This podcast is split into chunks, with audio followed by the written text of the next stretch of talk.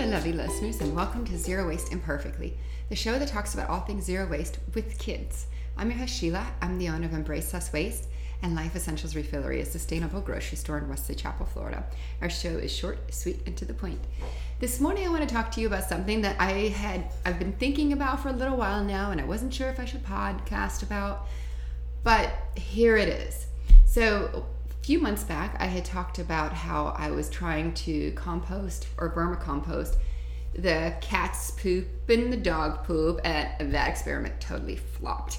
And here's why because I did not think about our doggy taking his deworming medication, and we do this once a month.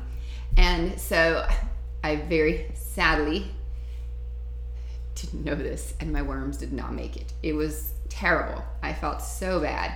And I started thinking about all this and how it happened, and I was thinking, you know what?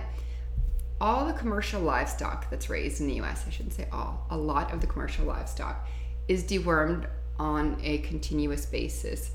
So they're not deworming if there's a problem. The animals get dewormed beforehand, hopefully to avoid a program. I'm in a problem, and that's not necessarily the best option. And so I started thinking that maybe if we were deworming all these animals, what happens to the soil? Because all these deworming medications are going into the soil and they must they probably destroy the insects and parasites well the insects the good stuff that we need for soil health. And so i started doing some research and reading different articles. And sure enough one of the biggest things they see is with cow manure.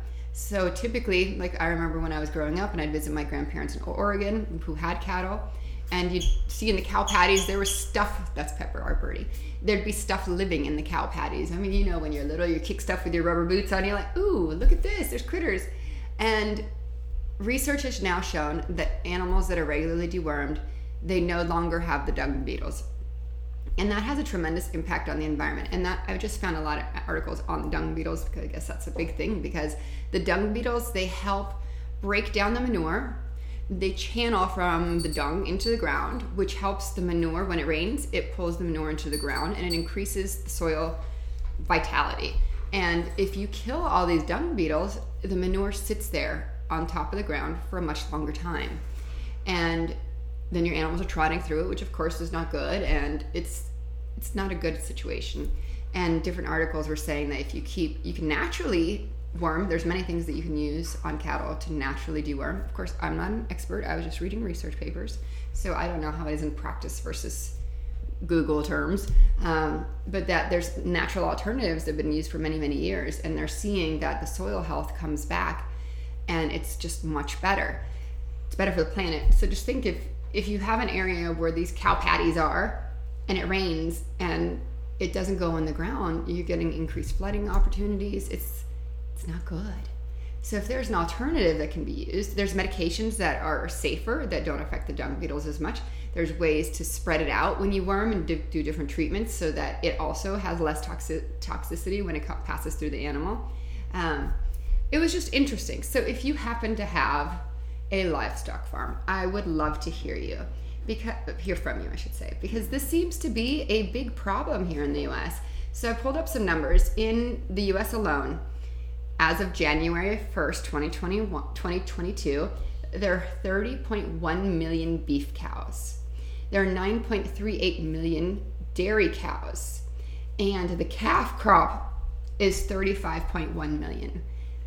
You're looking at, that's 30, 60, over 70 million cows in the US alone that are possibly being dewormed. And all that affects our soil health and that affects our future generations. And if we're trying to be zero waste, it affects what we put in the ground. And this is definitely one of those things we're putting in the ground. Yeah, it's very commercial and it doesn't affect our daily life, but we do have an option to, if you eat meat or drink dairy, eat dairy, to see if you can find farms that are addressing this issue. Talk to your local farmers, see where they are. Um, yeah, I need to do some research and talk to the people that I know that have cattle and see what they're what they're doing because this would be very interesting to know. But you can find me on all platforms at Life Essentials Refillery. And thanks for listening, and I hope you have a wonderful day. Okay, now I need to find my button. have a great day.